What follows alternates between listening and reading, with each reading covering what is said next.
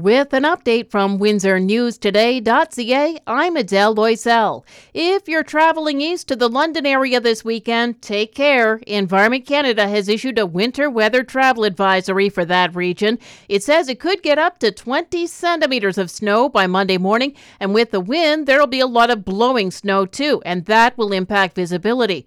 Conditions could also vary wildly within just a few kilometers because of snow squalls. Windsor police have made an arrest arrest after a taxi driver suffered life altering injuries in an assault earlier this month. The arrest was made on Thursday night. A 30 year old man is charged with aggravated assault, but police still hope to hear from any witnesses to the assault on Erie Street West at Victoria Avenue.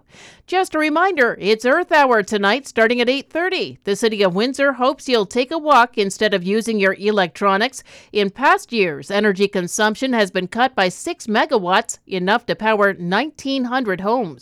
An orthopedic surgeon in London is one of the first in the world to use new 3D technology for shoulder replacements. Dr. George Athwal uses holograms to pre-plan surgery, but it can be used in the operating room too. It should reduce complications and improve outcomes. He's the first in Canada and the second in the world to use it. The president of Ukraine is calling on energy rich nations to boost production. The Kyiv Independent says Volodymyr Zelensky made the plea during an address in Qatar. He says that country can help stabilize energy supplies now that European nations are not using Russian oil and gas. Meanwhile, the mayor of Chernihiv in Ukraine says the city is completely destroyed and 200 civilians are dead. He said it's easier to count the number of buildings still standing than those that are in rubble.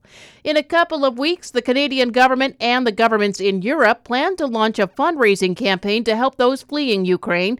The social media rally will be online on April 9th. It's called Stand Up for Ukraine.